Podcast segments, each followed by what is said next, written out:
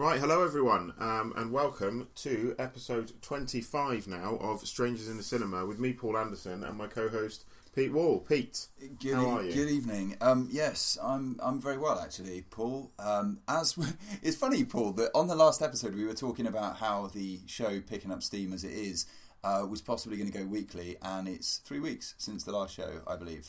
I believe it is, yes. So we, we're well. basically keeping true to form, where we aim for uh, more frequent output, and we actually are getting a bit more yes. tardy so on putting the shows up. Our listeners who have been craving more of our voices, then our apologies, but we've spent a lot of time watching films, and what have you been up to, Pete?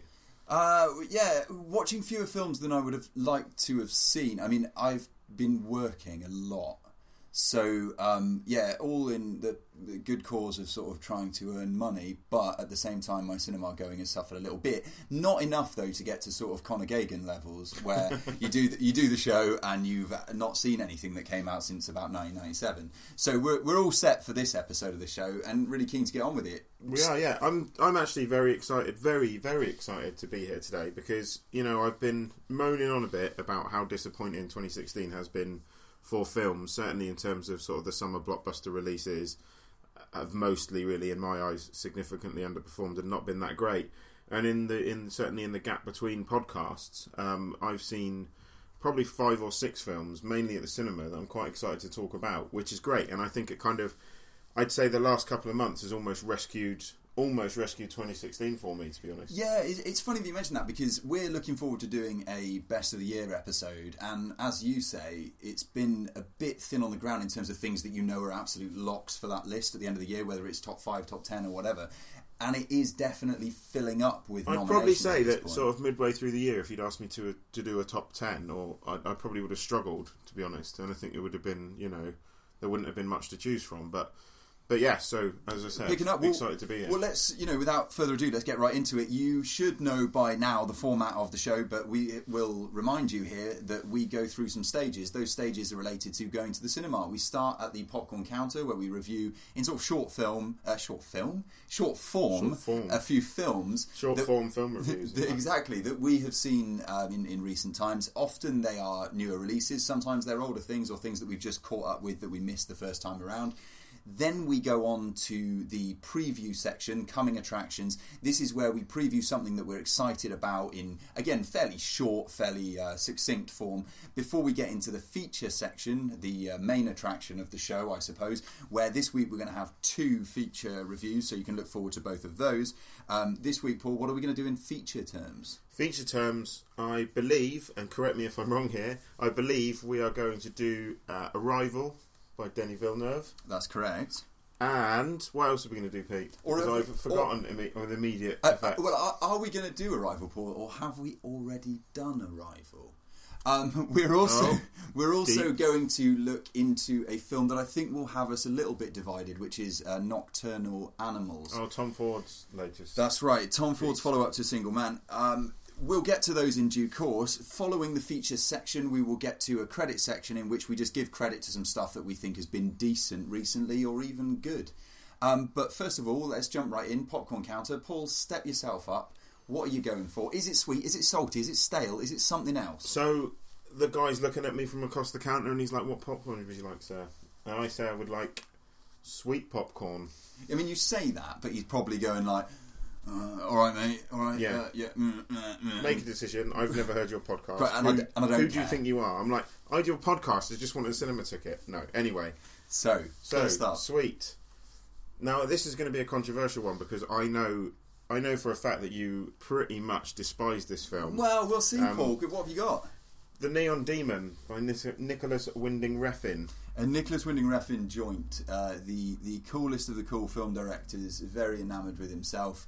Um, not not not playing my hand too early, but um, why is it that you've nominated Nicholas Winding Refn's Neon Demon? And, and I suppose also to set up what what is this film? Well, to what set the about? scene, the, the Neon Demon um, stars Elle Fanning as this sort of aspiring sixteen-year-old model who moves to Los Angeles and. Um, In short, kind of loses her innocence while she's she's climbing up the ladder. She initially proves to be very successful. She runs into these other female models and a makeup artist played by Jena Malone who take an instant disliking to her. Um, and it suffice to say, in a Nicholas Winding Refn film, it's not all bright and breezy, right. And she doesn't necessarily have the uh, the smoothest ride to the top of her modelling career, shall we say? Right, it's not bright and breezy, but it is very, very pretty, isn't it? Um, and this is something that, that went in its favour, as far as you're concerned. Without a doubt, it certainly went in its favour. Now, as much as I kind of think it would be nice to see Winding Refn direct something that takes him out of his comfort zone, I'm still, unfortunately, a sucker for an electronic soundtrack and Winding Refn's visuals. Well, I love it. You remember how much we raved about The Guest, for example, which had that yeah. amazing perturbator, et cetera. Yeah. Uh, electronic soundtrack. So really cool. Winding Refn um, sees... Um, Winding Refn works with Cliff Martinez again on this, and Cliff Martinez um, assisted with scoring Drive. Um, so you're in very similar territory in terms of sort of...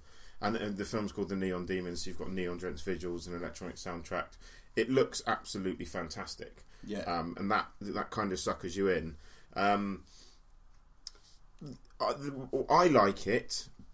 This is going to sound like a criticism, but this is the reason I like it. Now, a lot. I think I don't know. I don't know this for a fact. I think Winding Refn thinks he's making something of of kind of deep importance here.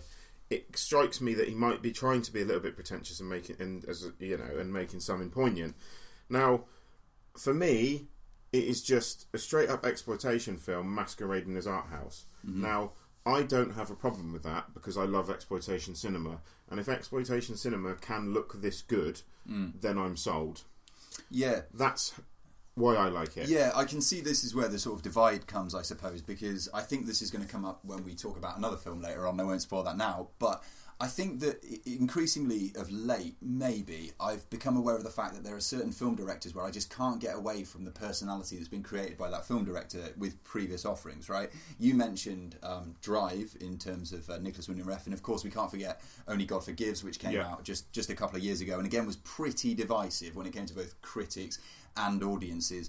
And I think that, that the problem that I have or had with The Neon Demon is that you mentioned, you know, he seems to be grasping for something profound. And I think that the film is so keen to give you imagery to suggest that, would you believe it, um, folks, that um, vacuous things are fairly vacuous, um, shallow people are quite shallow, um, shiny surfaces are just the surface.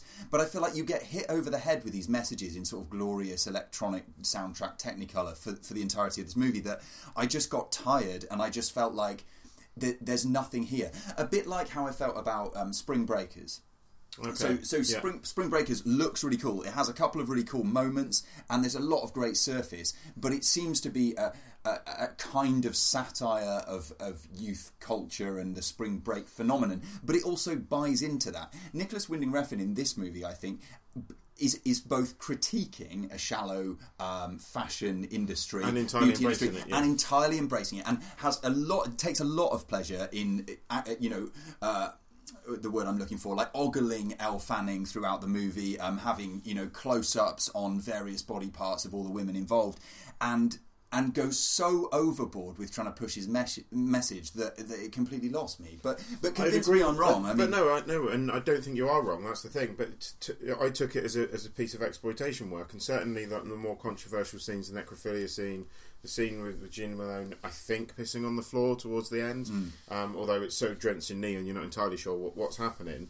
Um, They look fantastic. They have, and this is coming from someone who liked the film, they have no context in relation to anything that has taken part in the film, really. Um, but it just looks great. It's exploitation cinema dialed up to ten. And but I just, but but I, I like that. I no, like I like that. And I, and I and I don't disagree with you about that. I think the problem I have is that, like, when a, a film director like Nich- Nicholas Winding Refn um, pastiches something else, which in, in this case is... is by and large, as you say, exploitation cinema, I'd rather go and watch another exploitation filmmaker who is being pastiched here by Nicholas Winding Refn, right? But it won't be it won't be drenched in neon and have a Cliff Martin score. No, it won't. and and to, to that effect, I, I can't really criticise too much. I mean, I yeah. I can understand why you don't like it, and I can fully appreciate. I'm not going to sit here and argue with someone and say, you should like Neon Demon if you don't, because Winding Refn is, is a very divisive director, and I can, full, as I said, I fully grasp why people don't get into him. And again, I quite like Only God Forgives, and I understand why people don't. But it worked for me. Yeah, I mean, yeah, it's the same same deal. Like, I think that Only God Forgives feels to me like uh, a pastiche of, of sort of better um, Asian exploitation films, really. This, this again, feels like a pastiche of things that are done better elsewhere. And I just think that Nicholas Winding Refn thinks he's more important than he actually is. Um, and again, I'm taking things a bit... I wouldn't necessarily argue with you. I, I wouldn't necessarily argue with you, and I I would agree that I think the film takes itself at times possibly too seriously.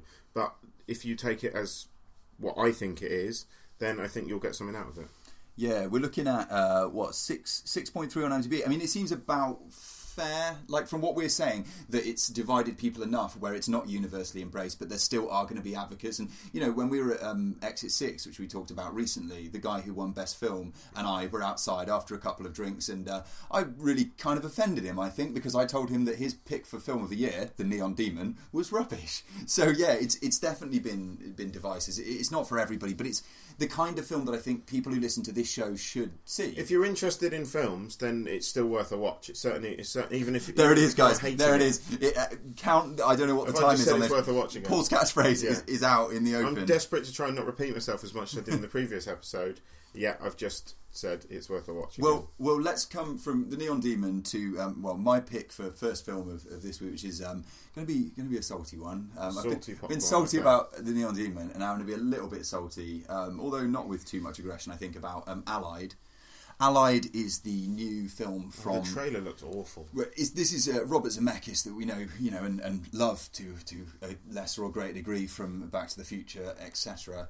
Um, in this case, he has taken it taken it upon himself to direct a uh, kind of throwback, um, fairly nostalgic wartime film starring um, Brad, both Brad Pitt and Marianne Cotillard as a couple of agents who meet during the war and are uh, a te- teamed up to escape and also to assassinate certain members of the um, the Reich. When out of this situation, it's possible... Well, when they meet, they're essentially a, a fake couple, right? They have to masquerade as a couple. They're then uh, taken out of that situation and they fall in love with each other, genuinely, seemingly fall in love with each other, and go about continuing their lives in England as a legitimate romantic pairing.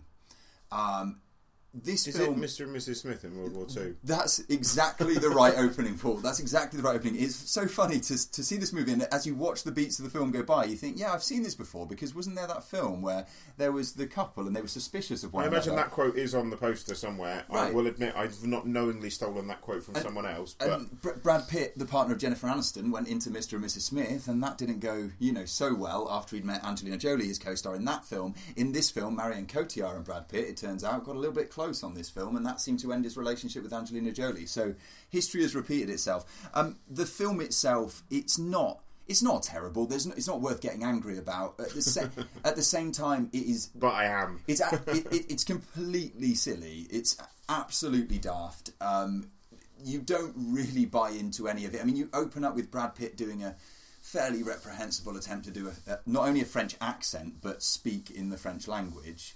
Um, there's very forced kind of sexual and romantic chemistry between the two leads. As beautiful as they are, you don't really believe the relationship once it is supposed to be a real relationship. Yeah. When there's some tension at the beginning, when they're having to uh, keep up appearances and pretend that they're in a romantic relationship, I think those sections work better, you know, as far as I'm concerned.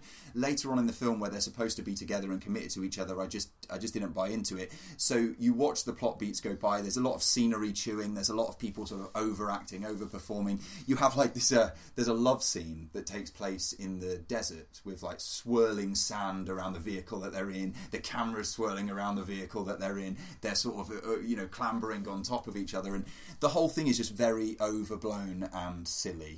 Um, I can see why others liked it. I know my girlfriend liked it a lot. Uh, it, yeah, it wasn't it wasn't for me. Um, but yeah, not I don't I don't feel the level of ire about this film that I do towards The Neon Demon um, and the, you know, the other things that we may or may not talk about today. Paul, what have you got for your second choice movie? Well, I've got, unfortunately, I've got some salty popcorn for my second choice. So I've taken a bite into it. It's salty, it's sour, It's Paul Feig. It's sour as well. It's, it's like a... well, it's salty. It's sour. Can you have sour popcorn? You no, know, like lemon juice on it. Sour pop, sour popcorn sounds quite nice actually. I don't dislike salted popcorn. For the purposes of the podcast, obviously, I hate salted popcorn because I really did not like the next film, which is Paul Feig's Ghostbusters. Oh, Ghostbusters as remade with an entirely female cast. Yes. You say now, a lot's been made of a lot of kind of the pre-release hate that this film got, and. I fully, I fully, I cannot support the people who hated on the film because it has a female cast. I've got no issue with that at all. But I think a lot of the pre-release hate was just bloody leave Ghostbusters alone. Why touch it again? It doesn't need to be redone. Um, so yeah, no issue with the female cast. What I do have an issue with though is I don't find Paul Feig particularly funny, and I don't like the fact what he's, in my opinion, what he's done is just make a, a poor imitation of Bridesmaids and just stuck ghosts in it. Um, and in a film where Melissa McCarthy, in a film where Melissa McCarthy is not the most annoying person, and Kate McKinnon, I'm sorry, Kate McKinnon, if you ever listen to this, um, you were just irritating all the way through. That's, you just got on my nerves. It's funny that you say that because I thought of the ensemble that was put together, Kate McKinnon was probably the standout in terms of um, car- like having the comedy chops to p- pull off her lines, but probably better than anybody else. So um, I guess we went different ways in this thing. Have- yeah, but this is this is the problem with comedy, and this is the problem with where he's got made Ghostbusters such an overt comedy, certainly for the first half. That if you don't find it funny, comedy's critic-proof. Yeah. If people laugh at it, who's to tell you it's a good or bad film? More than any other genre, comedy is... You can't you can't say it's not funny when people laugh at it. But to me, it just left me cold and grumpy for the first half of the film because I didn't find any of them particularly funny. Yeah. In fact, I, d- I think I only raised a laugh when Melissa McCarthy made a point that Chris Hemsworth wasn't attractive. And yeah, they do really, they do really like overplay that yeah. whole point about Chris Hemsworth. Like, it's amusing, but it goes on for a long time. Um, it, I mean, it picks up in the second half. I don't think the action scenes were too bad, but just for me, it just it just felt like, yeah, it felt like just a bizarre comedy with ghosts thrown into the mix, and I really, really didn't enjoy it. Yeah, I mean, I, I, I'm pretty I much with you. Myself, I'm pretty much with you. I, I, I've got a bit of love for, for Kate McKinnon and Miss McCarthy and, and stuff. So, like, I think that those people being involved got me in. I think the thing that let me down was just the, the film itself was kind of... It seemed like uh, an elongated S N L sort of sketch that was based in the Ghostbusters universe. Yeah, I would agree with that. Rather yeah, than completely a, a standalone film in its own right. But, you know, yeah. It, it, it, it, shall I take it? Shall I take it? Maybe worth a watch. Maybe worth a watch, do you think? Worth a watch? No. Not worth a watch. Don't bother. Don't bother. Go back to the original if you haven't seen that. Um, right. Sweet for me this uh, time round, Paul. I'm going straight, you know, your traditional sweet and salty selections. Uh, sweet is a strange one to pick for sweet in the, you know, slightly broken format that we've got here because this one, um, I, Daniel Blake, is the new Ken Loach movie that is... It's very difficult to describe as sweet. There are some sweet moments involved, but we're in a very, very gritty, very... Qu- I'm going to put in quotation marks real, and we'll get to that later, but world um, in the United Kingdom, in the uh, era of austerity, where our central character, played by Dave Johns, or uh, in the role of Daniel Blake, is attempting to f- sort of pick his way through the bureaucratic spider's web that is attempting to get benefits in this country. Uh, so he's he's had a heart attack and isn't he's, he's not, not fit to work. He's not, according to his doctors, he's not fit to work, but according to the benefits of it, is he is fit to work. Right, he's he's, he's failed on a rubric where you need fifteen points because he's only got thirteen points or something like that. So he's denied that um, disability benefit. So he has to look for job seekers benefit. But if he goes for job seekers benefit, he's not eligible for his other benefit, and so he gets caught in this net of never really getting further than being referred to another and another and another person, right? And when I say, you know, another person, oftentimes it's another computer at a desk mm. that he doesn't really understand. Um, he's an older gentleman, he's not so au fait with technology, and he feels like he's always hitting a brick wall. In with him, we also meet a character who's been sent up to uh, Tyneside, the Tyneside area where it's set, from London, unable to find a council flat in London. She's been put on the list and then sent further north in order to get with that, two kids, that yeah. flat. Yeah, with, with two kids. Um, there are moments in this film which I found very powerful and very affecting, not least one that I know has been a bit divisive in the food bank where the younger female protagonist is uh, well, so so hungry and uh, malnourished that she goes to pretty extreme lengths, let's say, to to sort of get what she needs. Uh, I, it hit me quite hard at the time, actually, um, as did a couple of other moments in the film. However, there are have been accusations that things here feel a bit too calculated and carefully set up, and I wouldn't entirely disagree. I mean, what you've seen this as well. What do you think? It's political pantomime. Okay, tell tell. Me um, and more. The more I think about this, as much as there's a lot about this film that I liked, certainly the end. The end had me in tears, and we'll, we'll throw that down. And I'll be perfectly honest. So there are some really great moments in it, but the job centre staff are just too. Uh, we're evil job centre staff. We're evil Tory establishment. You've got the bit where he sprays the where he sprays the thing on the side of the wall, and everyone turns around and starts cheering for Daniel Blake, and it's like, yeah, fuck the Tories now. Fine, but you are. But you should declare, be, Paul, you, you are I'm not a Tory. No. You're a dyed-in-the-wool Tory. Yeah, I'm not though, a Tory, so. but uh, I'm, and, and I'm, I'm certainly not. But uh, you know, Ken Loach, kitchen sink realism, which is what certainly Ken Loach is, is a big proprietor of. Um, it should be more realistic than it is, and I think as much as there's some great moments in the film where characters are so obviously a, a political statement, it kind of takes you out and makes you remember you're watching a film. Um, which films like this shouldn't really do, in my opinion. Yeah, I, I, it, it's a difficult one because I agree with you that there is a bit of, um, in, in such a low-key film, it's a funny thing to say, but there is a bit of grandstanding, I think, where mm. people are just given a soapbox to kind of deliver rhetoric from the, the mouth or, or, you know, word processing software of, of Ken Loach, or perhaps it's a, a ye olde typewriter or something like that, or a quill and ink, I don't know. But, um, yes, that that is the case.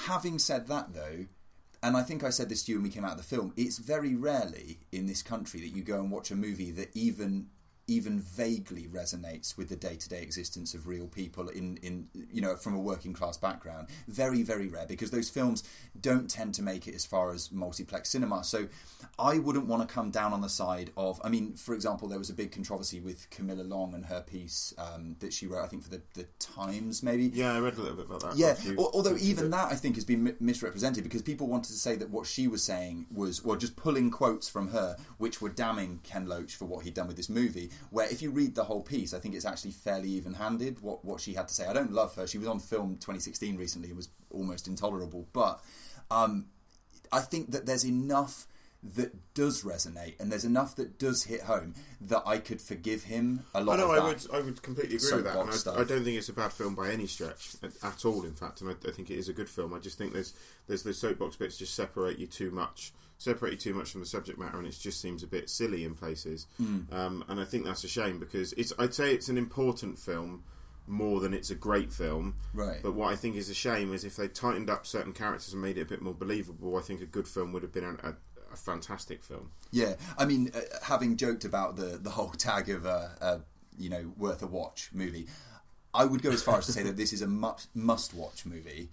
Not to say that it's going to be necessarily top ten of the year or it's, you know, absolutely vital for a, the canon of, of filmmaking of the last few years, but I think it's a must-watch movie because I think that at this moment in history, even for all its flaws, this is something that people should be consuming. I think en- enough, pe- enough people have come down on the side of it to show that the issues that Ken Loach is exploring are obviously there. Are they there to the same extent, to the same character? Do those, do those people exist to the same level as they are in the film? I I don't know with any certainty, and, and but for, for, I don't think so. For all, and I'm I'm with you on this, and it's not a I'm not attacking you here, but like for all that we can say, oh, some of this is soapbox and grandstanding and so on, and it's a bit unrealistic. The amount that we're fed, upwardly mobile, you know, upper middle class people having problems like, oh, you know, I've just lost my job at the advertising agency, so I'm going to have to open up my own advertising. You know, mm. so many have this yeah. conceit that is based on a on a stratum of, yeah. of society that most of us don't live in. Struggling artists who live in million-pound apartments. Uh, oh, yeah, yeah, yeah. You know, uh, Greta yeah. Gerwig is trying to come to terms yeah. with the world whilst writing poetry in a New York loft, yeah, getting money from, parents, from yeah. somewhere. Yeah, so, like, all power to Ken Loach for, for making the movie that he did, flaws and all, I think, really. Yeah, agreed. What have we got left? What have we got left? Oh, we've we've got nothing left. We've got nothing the, left. The popcorn bag is completely. We're onto trailers now. Completely open. All right. Completely open. Coming completely attractions, empty. In fact. Okay, so we settle down into our cinema seats, comfy. uh, ready for, for the feature reviews that are to come, or the feature film that's to come, um, then we're going to talk about a couple of things coming up. What are yeah. they? Do you want me to start, Pete? Yeah, I would like that. I will. So, I'm going to throw out a trailer for Logan. Uh, what on earth is this? Which dropped recently, which is Wolverine three or X-Men forty-seven. Um, that was much funnier in my head. Sorry, listeners. No, I, I so was James laughing Man- hard James, inside. James Mangold's Logan, which is the third, and I believe, well, the third, certainly the third solo Wolverine film, and I believe the final time that Hugh Jackman is going to play uh, Wolverine. Um...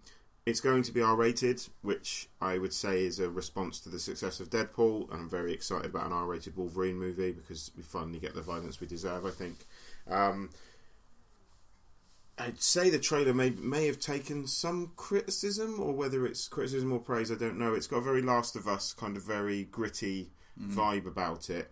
Um, and check out the trailer for yourselves if you haven't seen it yet. It looks like a... a very different superhero film, which I think, you know, we're crying out for at the moment.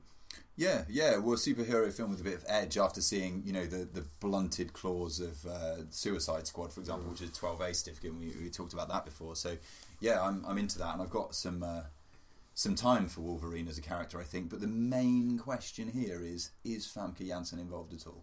No, I don't might believe so. Might be out then, might be out.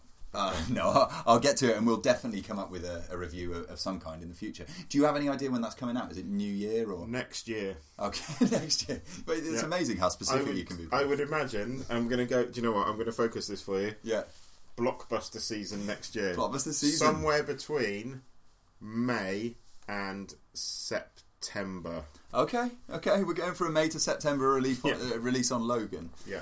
Um, uh, well, I can be specific, Paul, without any notes or reference to anything that the or film. Or the IMDb page in front of you, Pete. you, you give away too much. Um, Thanks for the help on Logan. I'm glad you pulled that up for me when I was struggling. Oh, you're, no, you're very welcome. The, the keyboard's closer so, to me, yeah, so you fair, know, fair. I, I aim to please. Yes, thank you for that. Um, yeah, I'm going to pick this time for an upcoming thing that I'm excited about: the uh, Damien Chazelle film La La Land, which follows uh, Whiplash, which we both liked quite a lot. I bloody love Whiplash. Yeah, um, Damien Chazelle, as you may. or may not know, has quite a musical background himself and is making a sort of loose uh, musical trilogy.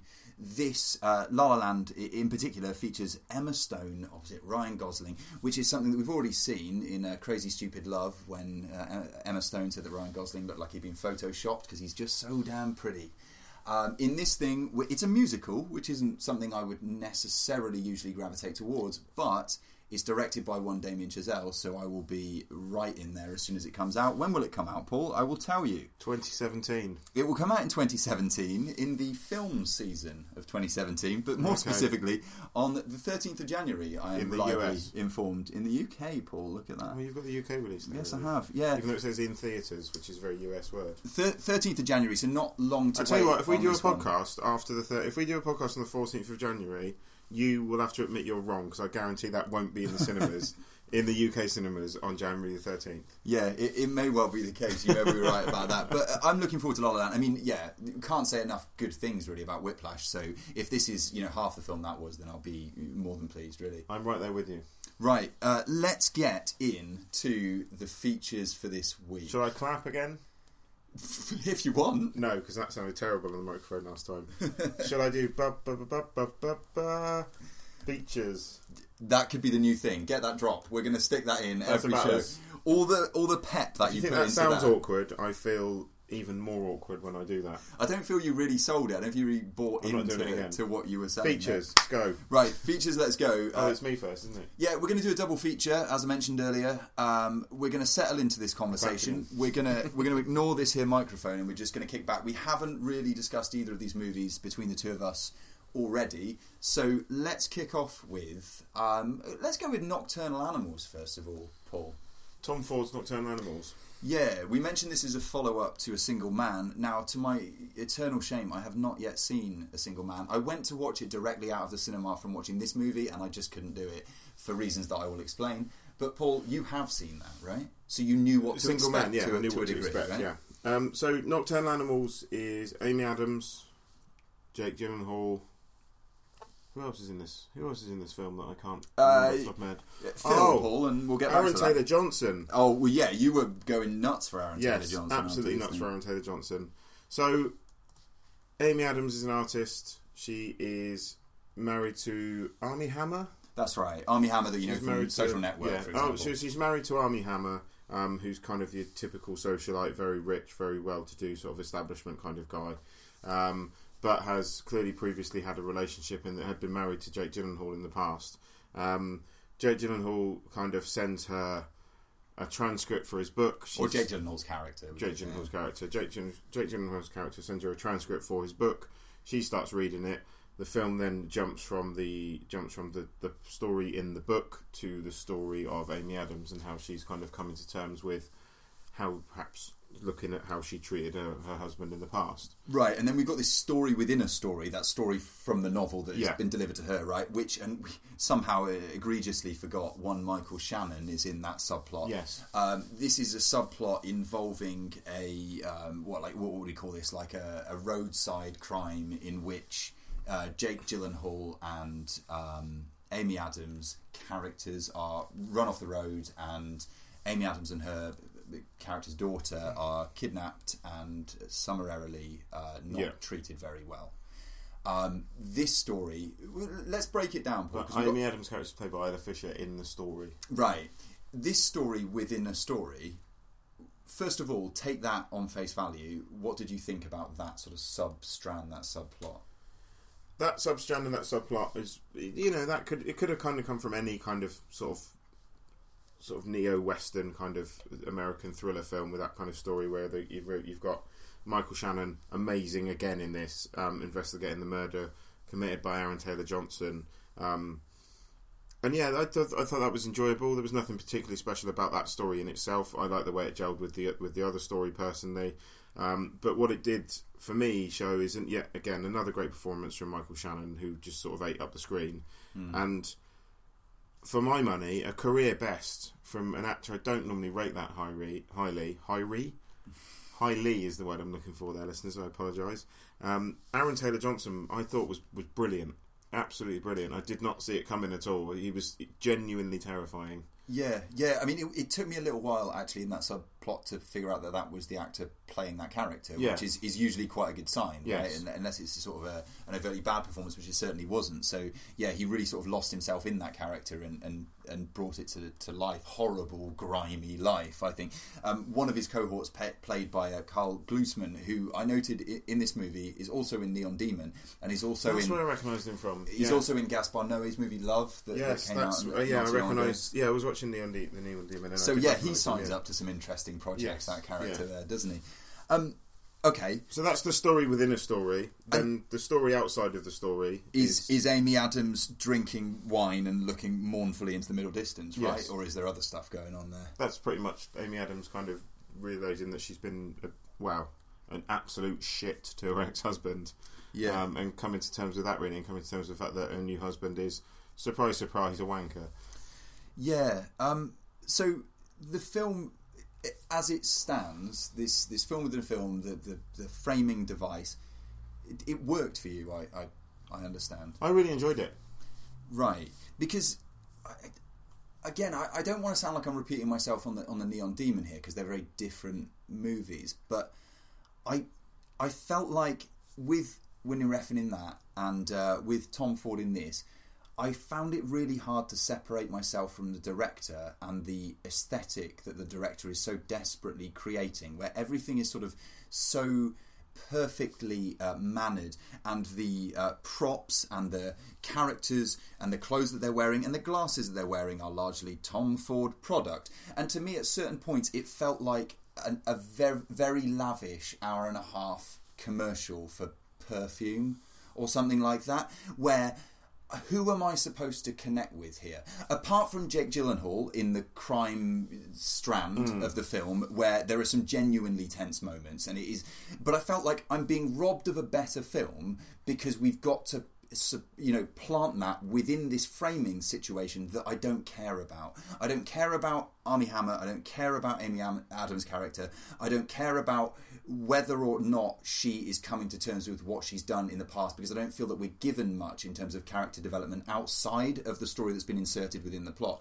The story inserted within the plot is enjoyable, pulpy silliness, grimy, pulpy silliness, but I wanted that to be the whole film. I wanted Michael Shannon to have more screen time. I wanted your boy Aaron Taylor-Johnson to have more screen time. And I feel like we lost a load of that because we have to keep going back to the art world and, and the struggles that those people are having, which I don't... I don't but I would say with. The character I engaged with was Jake Gyllenhaal's, both, with both of Jake Gyllenhaal's characters, because the, his character was essentially the same character as he was within the story within a story as he was in the Amy Adams, in the Amy Adams storyline. And I, I respond to what you say about, about everything sort of being Tom Ford and everything being polished. Yes, that was there, but what was quite interesting for me is it, it's it's very funny you say that, because I levelled exactly those criticisms at a single man mm. and thought, where's the rest of the film here? As much as I, I did, in, I mostly enjoyed a single man. This, I, and I was talking, I think in the previous episode about when you when you end up clock watching and you don't. When I literally came out of this film and it felt like half an hour had passed, and I thought, okay, I really enjoyed that. I don't think it's. I don't think it's as again as an important film as necessarily Tom Ford thinks it is. Um, and he's aping people again, though, isn't he?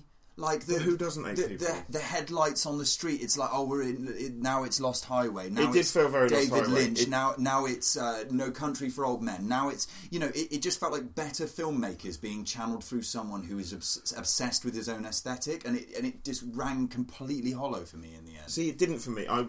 You're right. He was he was aping people, but I, for me, it felt like more of a homage than a rip-off. But look at um, like this. This is one thing coming out of it that I thought about. Right, look at what Steve McQueen, someone who's come from the art world into yeah. the filmmaking world, is doing. Steve McQueen, yeah, of course, is influenced by other filmmakers without a shadow of a doubt, but he's creating his own world. He's creating his own style. He's engaging with interesting characters and interesting stories. Whereas I feel like someone like Tom Ford or some other uh, sort of preening, slightly pretentious filmmaker like a Harmony Korine or a Nicholas Winding Refn are so caught up in in the, the process of presenting cinematic product that they forget that cinema is supposed to be about empathy. We've talked about this before, I think, but like um, uh, Roger Ebert said that cinema is an empathy machine, right? Mm. In which we can experience the inner lives of other people and we can empathise with those people, and that helps us to go out into the world and empathise with others, right?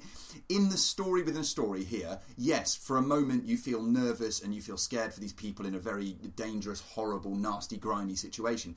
But it, it but it's undersold because then you're supposed to buy into the idea that you care about about people's inner turmoil when they're living this kind of moneyed, uh, privileged existence, and how they might be conflicted about something they did in the past that you have no reason to care about, other than the fact that the filmmaker's saying, it's, "Oh, you should care about." This. It is bizarre because you almost you almost espousing my exact thoughts on A Single Man. Well, I should see that now. Kind of what I thought I would think of coming out of Nocturnal Animals, yeah. But And yeah, I would, I could, you know, I've got to take all your criticisms on board, but I, I didn't feel that with yeah. this film. Um, and to me, I'll counter to a point. To me, there's no problem with going to a cinema and going, "Oh my God, doesn't look everything look beautiful?" Sure, absolute escapism. Sure. Um, and for me, it, it engaged on both those but, levels. But, but I engaged with the story. I am, I actually empathised with Amy Adams, who's a character that is hard to empathise with, and it all looked stunning, and I didn't mind that. But yeah, I, and I.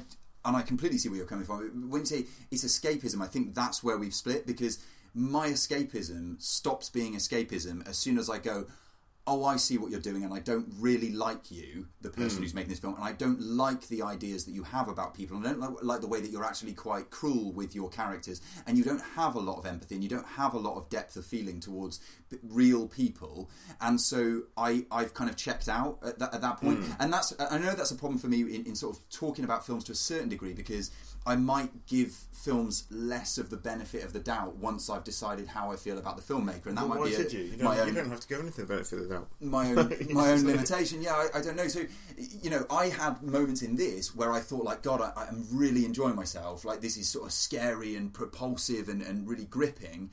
And it was just sort of in towards the second half of the film where I just started thinking, yeah, I, I don't like the filmmakers, and I don't like the, the feeling that surrounds the making of this movie, and I don't really know why it exists when there are better, you know, westerns, exploitation movies, crime movies, and so on that I'd rather be watching now. Like Hell or High Water, for example. I'd, mm. I'd easily, have, happily have jumped out of this and watched that again. So, yeah, I, I'm glad we've had this conversation because it's really been quite an entertaining one, and I've enjoyed myself. And, um, yeah, exactly the kind of thing that the show should be all about because, you know, these kinds of different opinions make it a lot more interesting as far as I'm concerned than if we both pat each other on the back. But as you can see how divisive it is proven to us. Yeah, I would say, Pete, that it may well be worth a watch. You may be, get that rubber stamp out and stick it on this one. Worth a watch. Uh, talking of which, Paul, let's go on to feature number two, um, or go back to it from a point in the future, or oh, jump into the middle of it. Very clever. Uh, this, of course, is... Uh, well, of course, if you're keeping up with my geeky, stupid references to the plot, this is uh, Denis Villeneuve's uh, Arrival. I think I love Denis Villeneuve now. I genuinely think I love him. Coming in hot. Coming I'm in strong. I'm just going to throw it down there. I... I I'm going to avoid the F-bomb because I've been saying it too much on the podcast in recent weeks. Yeah, iTunes don't like that. Although I, we've got a warning. Oh, okay. We've got an explicit language warning, right, listeners, okay. So we can go nuts if we really want to. I rather bloody loved Arrival. Was it a jolly good film? It is a, it's a jolly good film, and I had a jolly good time watching it. So, so and just before we just before we get into just before we get into what it is, no, in fact, let's tell people what it is first before. Okay, I, okay, before yeah. I correct myself from criticising the trailer. Yeah, for, for those unaware, this one is uh, a, an alien invasion film of sorts, but it is a film that deals more with the sort of Uh, on-the-ground issues of trying to connect with the aliens rather than to try and shoot them all in the face, which is what we usually get with uh, alien invasion films. Um, in this one, well, it's funny enough, uh, Amy Adams... Amy Adams is back again, yeah. Amy Adams this time is a, an expert linguistics professor who um, is tasked with the uh, job of, of going onto the alien craft and trying to communicate through her deep uh, understanding of, of various languages and forms of communication with the alien creatures that have showed up without any explanation, really, across the globe in, what, twelve locations, I yeah. think? Um, and she is joined by Jeremy Renner. Jeremy Renner's some kind of scientist, I think. Yeah. Mathematician, it... physicist. I think he might be a physicist, mathematician. Yeah. Does he specialise in chaos theory? No, that's Jurassic Park, so... Um, it's, it's not... Not Jeff Goldblum. That's something of Independence Day there rather than Arrival, which is a bad confusion to make. Right. So, so a lot of the movie is, is basically dealing with these two individuals uh, boarding a craft and yeah, try, trying to make contact in a way that might be meaningful. And do you know what's great about it is that's pretty much it. Yeah. That's pretty much the film, and it's kind of I want to say I don't want to, I'm not going to use the word highbrow sci-fi. It kind of is. Um, but yeah, it's a, it's a sci-fi thriller with a brain, which is great. Um, I've got no issue with films having a brain, and it is a prime example for me of what more Hollywood films should be like. Mm. Big budget with a brain, a bit like Chris Nolan films. We won't drift from Chris Nolan here. Big budget, makes you think, and not made for idiots. Yeah, yeah, I, I, I co-sign on that, Paul. Um, I think that this film really takes its time to build uh, an atmosphere and feeling around what it might really be like to the best extent that you can with a major release, you know, blockbuster movie. Um, from, you know, the, the opening section of the film where you find out the details of this alien invasion sort of as the Amy Adams character does in real time when she goes to take that lecture, and then all of the students in her thinly popu- uh, yes. populated lecture get message alerts on their phones and just sort of look at the screens, and then she's told to turn on the television, and then you're not given the information that's on the television immediately. The camera kind of takes its time to get round to showing you what's actually going on here. So when you journey with her to the alien craft, you do kind of feel a sense of awe yourself and a sense of kind of revelation yourself rather than being given all of that stuff up front. So I think that plays in its favour a, a great deal.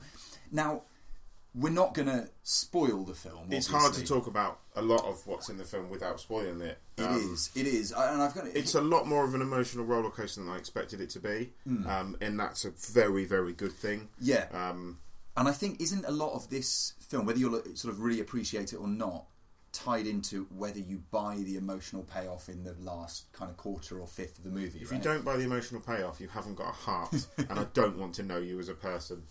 uh, uh, uh, maybe you'll you'll never. I, have I, a heart. Honestly, I can't speak highly enough of this film. I just came out being blown away, and I'd want to touch on something, if I may, just to digress yeah, a little go, bit. Go for it. I we talked about trailers a few weeks back, and I was critic, very critical of the Arrival trailer, um, and how much I think I think it gave too much away. And now I sit there and go, that long trailer that I've ripped into was absolute genius, because it led you up a garden path and it makes you believe the film is something that it's not. Yeah. And I am sorry to the person who cut that trailer. I am truly sorry. It was a moment of trailer making brilliance to make the trailer they did. Yeah. Because this is not the film you expect, and that's not a bad thing. Yeah, I, I think... Um, it- If anything, and it's not to say, oh, here's here's me getting negative again. Um, if anything, uh, I felt that going through the sort of mid-section of the film, there were moments where I thought I might be losing me slightly, or I'm not sort of as invested as I th- I hope to be. But then when that but then it pulls payoff back in, doesn't comes, it? yeah, yeah and, and one thing, and I think you'll probably co-sign on this, but like one thing that I found really disappointing and also kind of inevitable was not about what was on screen; it was about the people around me. Because when the film finished, and we sort of fade to black, and we've just been hit with what we've been hit with, it's exactly the kind of film that demands that you sort of sit in your seat for thirty seconds more. Yeah. You, you watch the credits roll across the screen, and you just think about what you've seen. You sort of process it for a little while, and maybe you're going to leave the cinema and you want to contact someone that you care about, someone that you love, someone in your life. And what actually happened in the screening, as you know, this happens a lot um, in, in mainstream cinema viewings, I guess, is that um, three quarters of the audience couldn't get out of the place fast enough. So around that, you hear people saying, "Oh, what was all that about?" and like, "What did it mean?" Here's an here's an idea, cinema goers. How about instead of saying, "I couldn't leave because I was crying again," weeping like a baby, can't leave the seat. But and I saw The Light Between Oceans afterwards as well, so I was I cried a lot that what, night. What a double header. But but here's the thing, like, how about sometimes when we watch a film in the cinema, we let it finish and we just think about it for a minute rather than running away, and rather than trying to get, you know, we're ve- I would be very hypocritical if I said let's not keep spouting our opinions all the time. It's what we do on the show, but give it a minute. So I've got an idea here. Yeah. As we have talked and talked and talked about films, which is yeah. good, and it's what we should be doing, but I'm aware we're very close to the running time. I'm also aware that we can give credit to people we damn well like to. Yep. So what I'm saying Who here are you giving credit to? Is let's just go straight into the credits and let's give credit yep. to the people who sit there and think about the film during the Soak credits. Soak it up. Soak, Soak it, up. it up. I love it. I absolutely love it, Paul. So like when we saw Amour, credit to the people who sat there. Well, actually no one could. If you've seen them, we've watched Amour in the cinema, it was a bad idea. You literally, you are damaged goods after Amour. Rather than just getting up and going... Sorry, mate, can I, you know, I need to go to the toilet, or pushing me out of the way so you can get out. Credit to the people who sit there and give me, I'm not going to sit there for the whole credits, just give me thirty seconds to a minute, maybe maybe two minutes, just to sit there and think about what I've just watched. So yeah. credit to the people who sit and watch the some at least some of the credits. Yeah, I want to add one credit to your credit, and that credit is going to go to each and every person who has downloaded even one episode of our show, because, um, yeah, it, you know... It, This is very, very much heartfelt. We've had uh, up, ups and downs with the show. We've been inconsistent with putting the show out. Uh, one of our recent episodes did in extremely well, and we were del- delighted with that. Now, obviously, we've got work to do, and we're pushing forward, and we've got lots of new ideas.